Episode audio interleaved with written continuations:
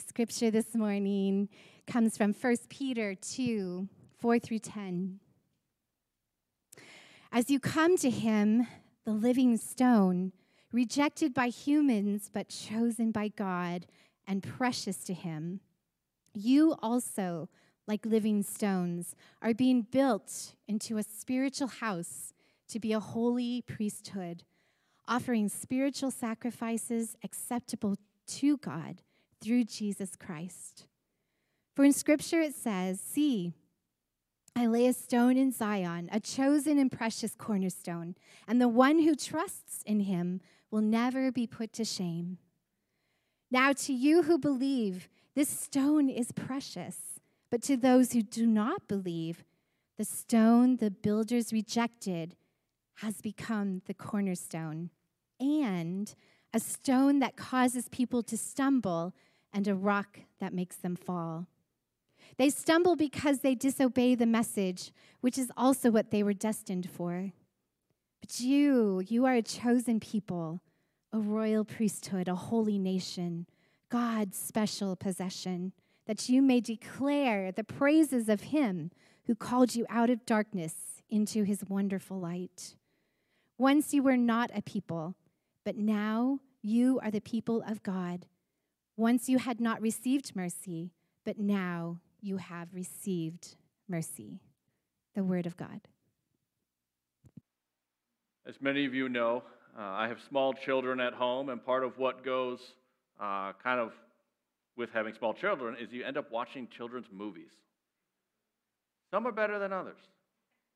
Um, I can't remember the exact movie, but there was a movie I was watching with my kids. It's probably a year and a half ago. It could be any number of movies, so if you have a favorite, fill in the blank. Um, and we were watching it, and I hadn't seen it before. We were about 10 minutes in, and I thought to myself, I bet I know where this movie's going. You know, the plot is so obvious. You know, they set it up in the first 10 minutes. You're like, oh, the hero's going to do this, and then, and then there's going to be this problem because this other guy's clearly a bad guy, and they've already shown him. Uh, and, and then this is all going to go through, and it's just, it's just obvious. It, it, there's just, there's no plot twist. There's nothing going on. And um, the reason I bring this up, in, in kind of a strange way, is I feel like a lot of sermon series at church kind of go this way. Not to speak of myself, but just, but just in churches in general. Like you kind of you kind of go through the series, and you're like, I bet I know where this is going. We're going to talk about Jesus. and, and then it kind of builds and it builds and it builds, and all of a sudden you're like, ooh, big surprise, it's Jesus. And you're like, yes, I saw that coming, and I could have predicted that in the first 10 minutes of week one.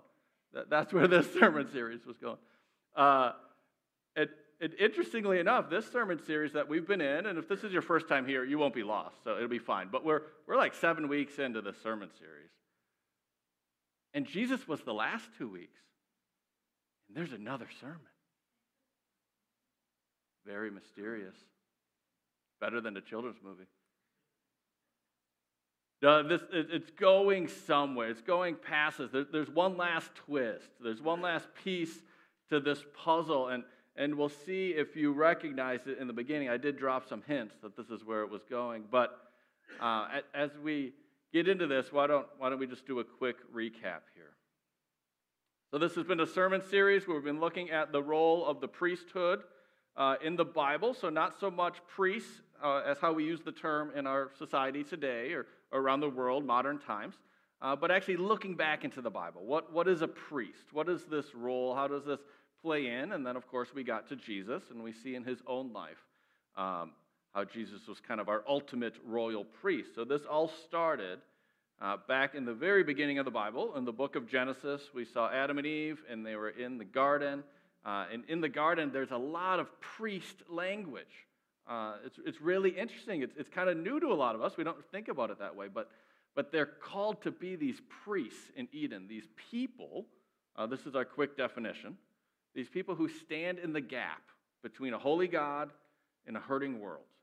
And there's certain people in the Bible that are elevated uh, largely not due to their own merit, but they're elevated into this role of being priests. They're the ones who stand in the gap. And they take the, the sacrifices of the people and they turn around and they give that to God. And then they take the blessings of God and often they turn around and give those to the people. But there's this special role.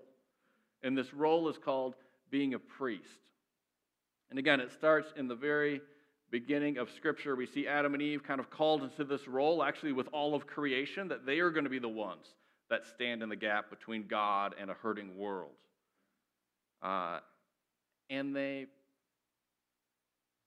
tragically fall short.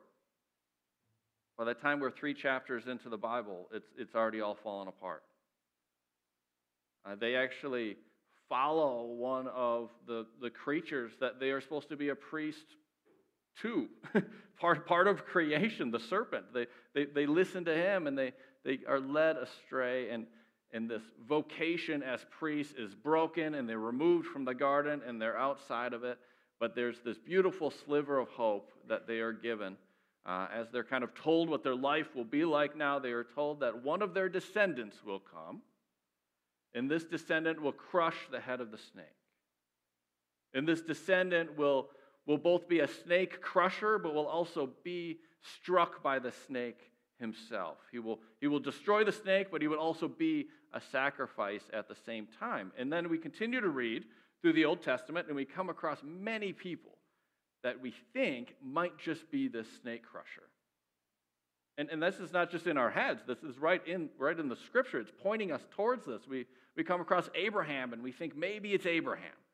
Maybe Abraham is the one. He did, he did follow God, he did seek after God and in long odds. And then there was this time with his, with his son Isaac that he was told to sacrifice him, this, this uh, not, just, not just his beloved child, but this future of his. He was supposed to give it all to God. And uh, in a beautiful moment, God provides another sacrifice, but Abraham is willing to follow God at such a great cost. So, could he be the one? And then he is not the one. Later, we come to Moses. There's a lot of hints. Could Moses be the one? Could he be this snake crusher? And he falls short also. And King David, could he be the one? He actually does crush one of the snakes. I don't know if you realize this. If you, if you don't, maybe listen back a couple sermons ago. I find it fascinating. But Goliath was dressed up like a snake. It's interesting. We don't think about it that way. Snakes are called, they're, they're told to be bronze in the Bible. That's the color they wear. Of course, what's Goliath wearing? He's wearing bronze, scaly armor. And what gets crushed? His head right? So there's, there's all these hints, there's all these things pointing forward, and, it, and it's this beautiful image, but they all fall short. And they continue to point into the New Testament, and then we see Jesus. And we learn that Jesus is this true royal high priest that we have been waiting for. He is the one that crushes the snake, but he is also struck by it.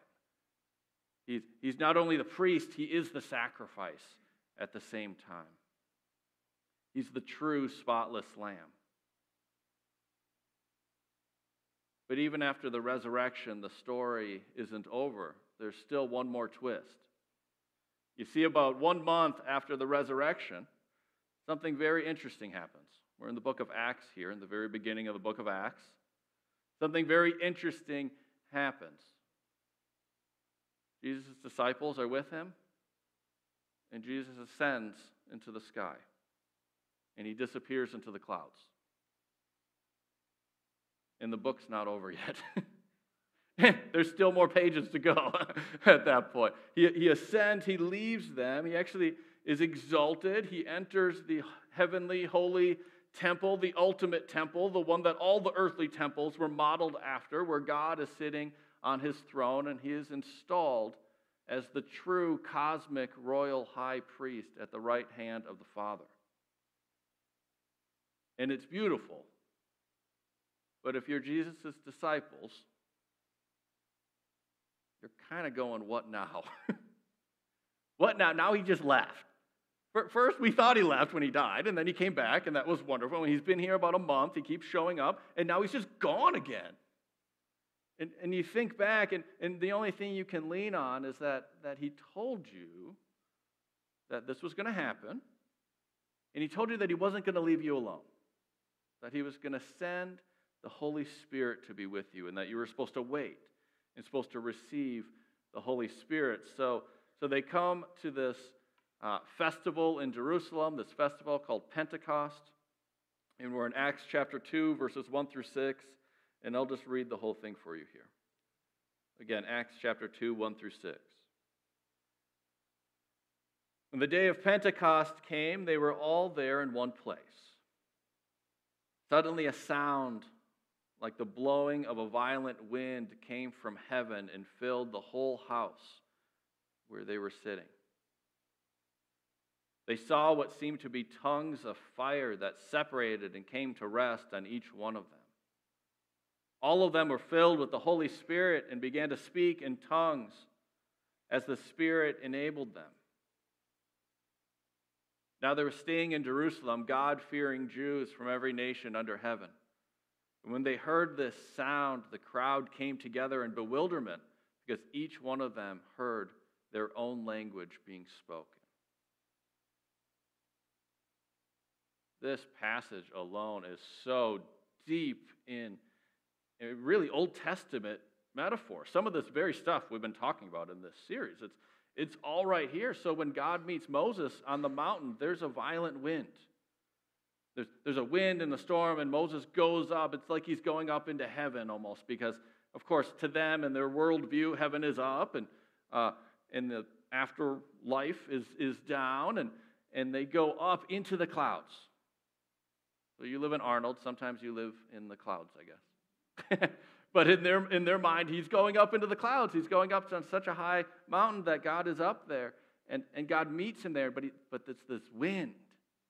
This is how God works in the world. So it would not be surprising at all that all of a sudden the wind, a violent wind from heaven, filled the whole house. We can see images of how God's people have met with God before.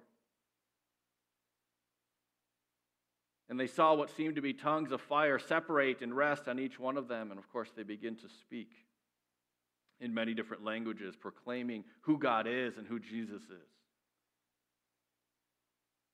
The full image here is that they have become the place where God is going to dwell. The Holy Spirit is going to live in each one of them. They are actually, it's like they're each mini temples of God. There was the temple in Jerusalem, and that was where God lived, and there was the Holy of Holies, the most inner place, and, and God's Spirit was said to dwell with his people in a special way in that location. And here, God's Spirit is doing something new. God's Spirit is resting on each one of them, going in each one of them, taking up residence inside Jesus' followers. This is really amazing. It's kind of out of nowhere if you don't look back to some of the Old Testament. See, we see some of this happen. Jesus has his own baptism, the Holy Spirit comes down and rests on him, and then God speaks. So, so we see hints of this, but this is a, it's a little bit of a curveball here. Now it's not the temple where God is, now it's right inside of God's people. God is going to dwell in them and do something really new, really exciting.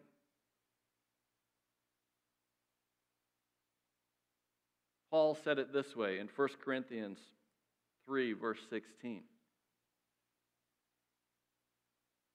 Do you not know that you yourselves are God's temple, and that God's Spirit dwells in you. See, I'm not just making this up. I'm not just like tying all this stuff in the Old Testament together. This, this is right here in the New Testament. Paul says, Don't you know that you are the temple? Don't you know that God's Spirit is dwelling in you? The Apostle Peter, who was there that day, he was there that day at Pentecost, says in 1 Peter chapter 2, 4 through 5, which was read for you earlier, it says this As you come to him, the living stone, meaning Jesus, the living stone rejected by humans but chosen by God and precious to him, you also, like living stones, are being built into a spiritual house now, let me pause there for a second. Again, all these temple metaphors, the living stone. You're not, you're not just a building anymore. Now, the temple is this, this series of living stones, all these people built together and, and tied together into a new spiritual house. And th- this doesn't mean some kind of spiritual house that's like a non material house. That's not where it's going. It's saying it's a house that is filled by the Spirit. It is a spiritual house because, because the Spirit is there, dwelling inside. And then it goes on to be a holy priesthood. So you're being built into a spiritual house to be a holy priesthood, offering spiritual sacrifices acceptable to God through Jesus Christ. And then in verse 9, he continues But you are a chosen people, a royal priesthood, a holy nation, God's special possession, that you may declare the praises of him who called you out of darkness and into his wonderful light.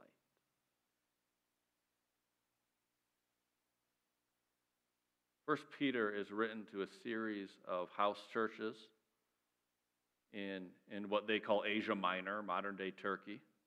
There's house churches around, and they're under very harsh persecution. Very harsh from around them. And, and Peter is in Rome, and he's writing to these churches, and, and he's giving them a word of hope. These are a diverse people. These are people from all, all different people groups in the area. These are not, uh, you know, all Jewish people or all uh, certain Gentile groups. They're, they're from all over. He's using really intentional language here when he calls them a holy nation. This diverse group, this group that is made up from people all over, they have nothing in common, nothing other than Jesus. But they are a holy nation, God's special possession a royal priesthood. This is an incredibly high calling. Remember the, the role of priests, right? Now, now, they are all supposed to be that. They're all supposed to be the ones that stand in the gap. They are all supposed to be the ones that are, are between a, a holy God and a hurting world, somehow helping to mediate between the two, together, collectively. if you had the, um, how do I say it? So, English is lacking a little bit here because we don't often use the all y'all kind of language, right? The plural you, the plural you, we're missing it. So, so here is my Texas translation. Because this is what this text is saying. This is what it's saying in Greek. It's saying, but all y'all are a chosen people a royal priesthood, a holy nation, that you may declare your praises of him who called you out of darkness and into his wonderful light. You collectively, you series of house churches scattered across Asia Minor, scattered across the whole world, you series of people, you, you have some identity in who you are, but, but all it is is that Christ ties you together. And collectively, you are royal priesthood. Now, we get a little mixed up in our own culture because we're so individualistic that it becomes very easy to be like, okay, what does it mean that I am, you know, this? Well, that is partially true. It's not like it's not, but it's a little more of a we question. What does it mean that we are? If we follow Jesus, if we follow after him, seek after him, if he is our, uh, the Lord of our lives, as he is the Savior of us, then, then we are a royal peace, priesthood. We are the ones that are called to stand in the gap.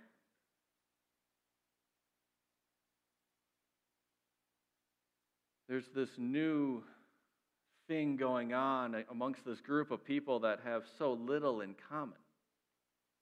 They're not tied together by their nationality, they're not tied together by their ethnicity or, or some kind of spiritual heritage or, or even that they agree on everything. They certainly don't. That is part of what Peter is talking about. They're tied together by something bigger than that. The Bible goes on to call this the body of Christ. that Christ ascends into heaven and he is there and he's seated at the right hand of God the Father, and that is true. But, but on earth, his body is his people. Again, it doesn't come out of nowhere. This, this actually lines up really well in the Old Testament because right in the beginning, we're told that Adam and Eve are the image of God. And if Jesus is God, then why does it feel so strange that we are the body of Christ? That, that as we are on earth, that we are the body of Christ. So it's not just Jesus who's called to be this royal priest.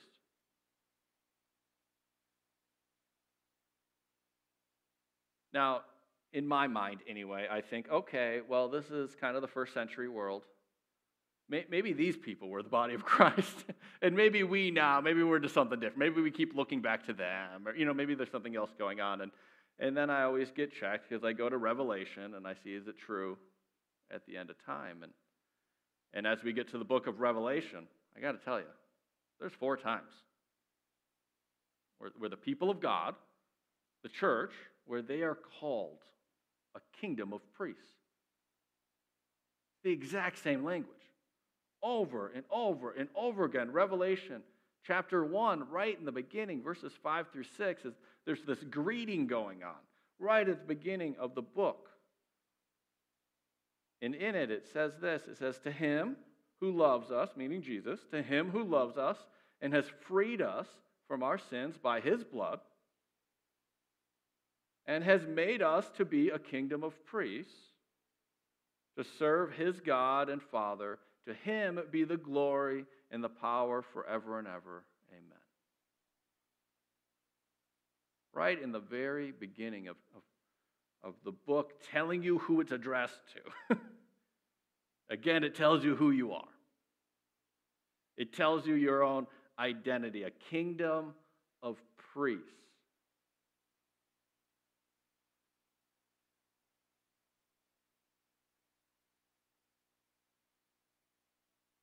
I don't know. As, I look through it all, it, it is one of those where you get there and it's like, I don't, I don't know if I saw this twist coming. Sermon series about me? I thought it was going to be about Jesus. It feels a little more comfortable when it's about Jesus.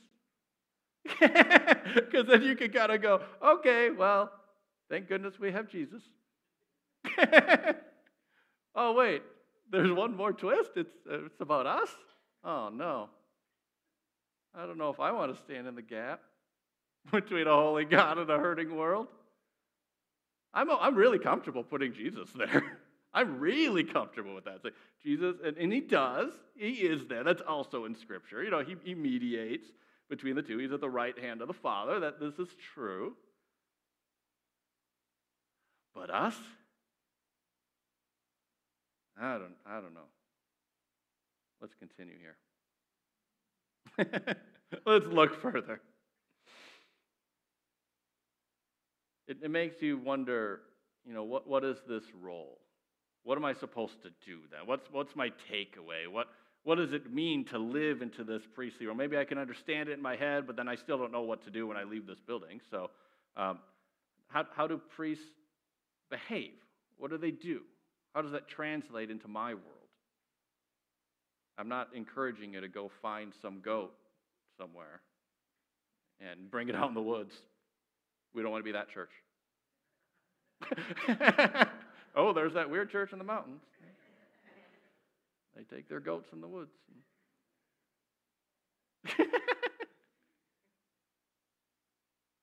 so, what do these priests do? How do they behave? Well, simply alongside Jesus, they, they stand in this gap. They, they see things going on in the world and they, they try to bring uh, offering and praise to God. And then they try to turn around and they try to bring God's blessing back out to the people. It's both of these.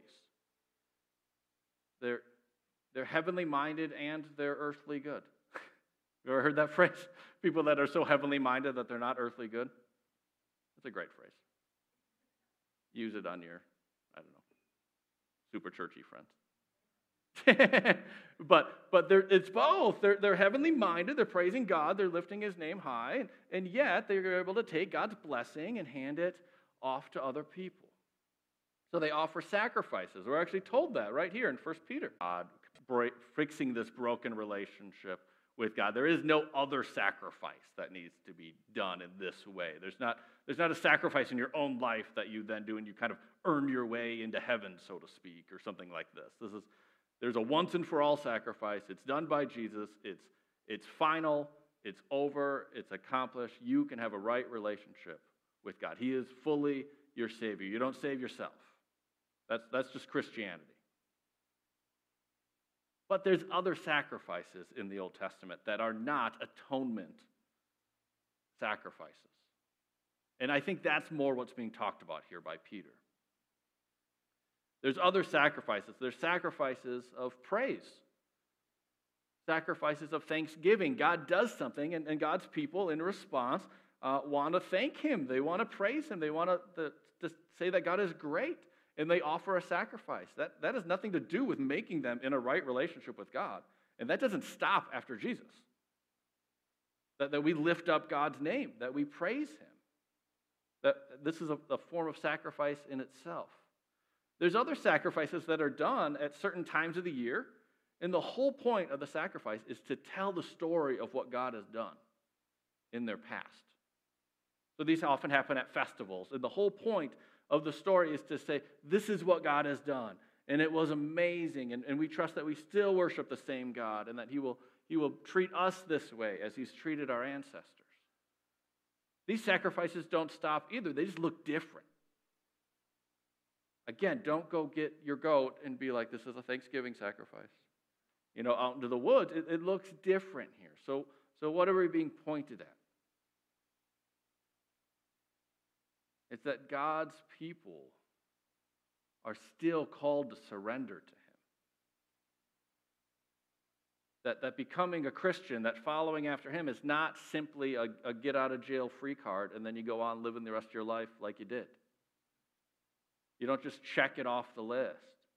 That, that when you're his follower, that when you follow after him, you, you continue to lift his name high. You continue to praise him. You continue to, to in a way, sacrifice, to, to give yourself, to give of your time, to give of your resources. Hebrews 13, 15 through 16. Through Jesus Christ, therefore, let us continually offer to God a sacrifice of praise. The fruit of lips that openly profess his name. And do not forget to do good and to share with others, for such sacrifices are pleasing to God. I've read this verse so many times. And before doing this sermon series, like it doesn't click that like this is priest language. It says sacrifices twice. Who's the one that does sacrifices? It's the priest. It's the priesthood. It's it's these royal priests who are called to do these sacrifices, but the sacrifices look different now. Now they're, off, they're called to offer to God a sacrifice of praise, which is then called the fruit of their lips. A sacrifice of praise. Openly profess his name. And do not forget to do good and to share with others. Just a couple examples doing good, sharing with others. It says, such sacrifices, or in such sacrifices, God is pleased.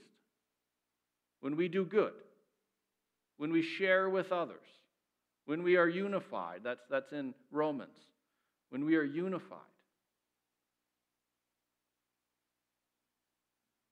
You know, if you went to the temple uh, back, in, back in their day, you, you showed up, you somehow time traveled, you showed up, there'd be some things you'd probably expect. One of the things is the sacrifices that are going on. I think many of us kind of understand that, that people would be bringing in animals and they'd, and they'd be offering them to God and there'd be burning going on and, and all this stuff.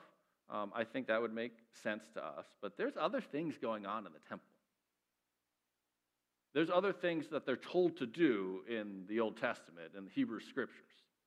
And one of them is that the priests sing. That, it's a priestly thing.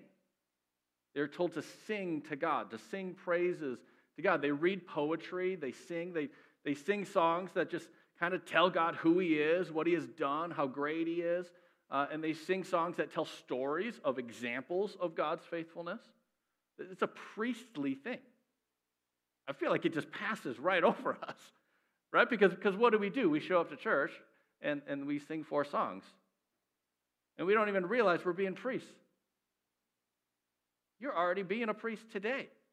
That's a priest thing to do in the Old Testament. It, I mean, other people can sing. It's not like it's against the rules, but the, but the priests are told to. They are told that that is their role.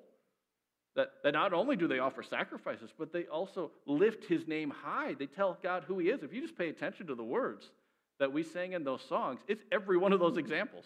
And we didn't plan it out that way. That's just what church songs are like. We, we tell God how great He is. We, we tell God who He is, how, how wonderful He is. We give examples of, of times in, in our own lives, times in the lives of, of people in the Bible that God has done those things, that God has been faithful in those ways. You've already been a priest today. You've already stood in the gap and, and sung praises to God. It is, it's a holy thing. It's, it's really important, but but again, it just goes, it kind of goes over our heads because to us, it's just, it's just going to church. And it's like, yeah, that's just what you do to go to church. Well, yeah, that's why they started doing that. They were told to sing praises to God. That, that that would be a beautiful thing, that God would delight in that.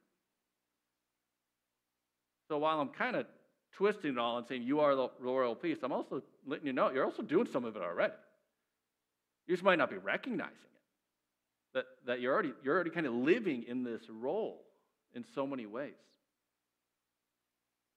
They're also told to do good and to share with others. That was from verse 16. And that they're told that such sacrifices are pleasing to God. Especially in 1 Peter here, we read that Christians are to be in a community of mutual submission. They mutually, but not, not everyone submitting to one person, but everyone submitting to each other. Leaning on each other, recognizing that, that it's in honoring each other that God is praised. That no one is supposed to think greater of themselves than of the other one. That, that we are supposed to be humble, that we're supposed to come together in unity that we're supposed to give things up. And that's how we can perfectly love each other.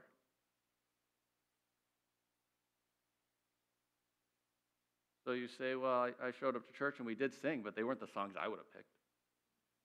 Well, even better. Now you're like priest times two, because now you're singing and, and you're, you're doing it in a way of mutual submission for, for the other people around you who maybe this fits well. And that goes on any, I mean, we have blended worship, which the joke is that blended worship means no one's happy. That's the old church joke, right? Because, because you're like, well, I would rather sing all the new songs. And somebody else, I'd rather sing all the old songs. And, and there's only a few of us in the middle that are like, I kind of like singing both. but maybe not today. Maybe today I feel like this. You know, but, but in mutual submission.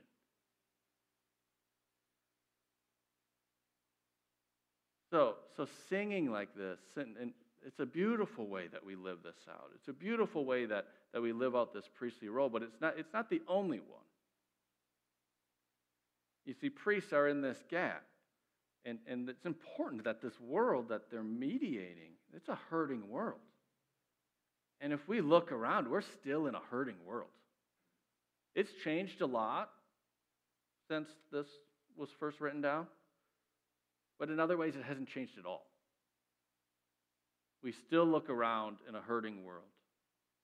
And we're still called to extend God's blessing into places of pain, into places of hurt. I'll just give you a few examples. So, in, in our community, right here, in our, right here and now, in Arnold, in the greater area, there are people, a number of them, that are struggling financially a lot. Uh, a lot, a lot. I've met, just, just to throw it out there, I've met probably five people who have become homeless in the last six months that live in this area. They rented places before that. The places, no, normally what happens is the place gets sold. Um, and because the market's great, you know, so people are selling places. And, but then the renters get displaced and, and they can't find another place to rent, and maybe their credit's not there. Who knows what their whole story is? But people that are living in cars, people that are this, this level of homeless. There's people that don't have adequate food, that don't have adequate uh, resources around them. So, what is a church to do? What is a royal priesthood to do? Well, I mean, one of the things, one of the things we do do, and is wonderful, is that Tuesdays from 10 to noon, we have a food closet at the church. I don't think we even realize that's a priest thing to do.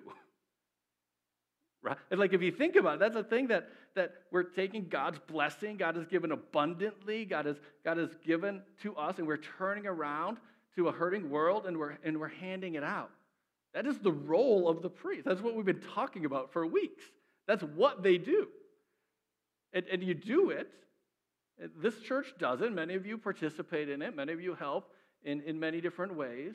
But this is, you're doing some of this stuff. There's people that don't have enough heat in their houses. And, and we know where we live, many people burn wood for heat. And we have this wonderful Do Wooders ministry that has been going on for many years and they're all priests, and they don't even know it. Some of them don't even know it. That's what they're doing when they're out there. They're, they're, they're taking abundance, they're, they're handing it to people, and, and they're doing it in God's love, and they're showing compassion. This is a wonderful thing. If, if somebody has surgery and, and they, they need help, and, and somebody else brings them food, what is that?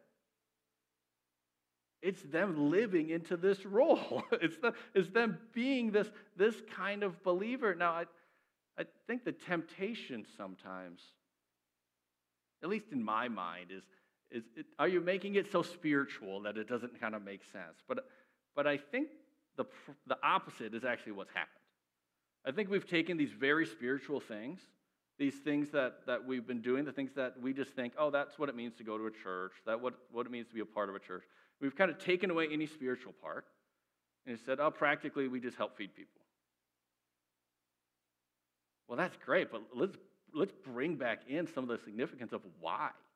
What we're doing. Why are we doing that? We're doing that because of who we are, because of who we're called to be. And, and we're not just thinking that we're called to be that. We read the New Testament and we see that we are supposed to be these people in this world. I don't, I don't think we can over spiritualize this. I think we've under spiritualized it so far that, that we don't even recognize it anymore. We don't even see it. You can go to church your whole life and you don't even realize I was singing like a priest. What? I, didn't even know that was part of the deal. but you are. You show up and you feed people and you help people. Sure, do we have places in our own lives when we can, we can think, how can I live into this better? How, what does it mean at my school? What does it mean with my group of friends? What does it mean uh, as far as how I am as a, as a neighbor in my community? Yeah, we can absolutely live into this more. We can be more aware of this and try to, try to fill in these gaps and think, well, if I am in this role, I didn't even realize I was in this role. I thought maybe Pastor John was, but I didn't realize that I was too. Uh, then no one laughed at that. that was supposed to be fun. I thought, I thought maybe he was the one that stood in the gap up there. You know, that, that seems all right. He can love people. But, but what about the rest of us? The, the beautiful part in this series, I guess, and what this has all been leading to, and I'll end with this, is that we are the royal priests who are alongside Jesus our Lord and Savior. And we are called to stand in the gap between a hurting world and a holy God. Part of our role is that we point people to the only one in which salvation can be found. We point people to the only one. And, and we bring God's blessing, God's abundance from Him out into the world. You are not called to be a bystander when it comes to your faith. You're not called to step aside and then let the professional Christians do their professional Christian thing. We, we gather as priests, we worship together, we, we serve together, we walk with people, we love people, we serve other people. And we do it because of who we are because of who we're called to be. And we're told beautifully in Scripture that these are holy sacrifices pleasing to God.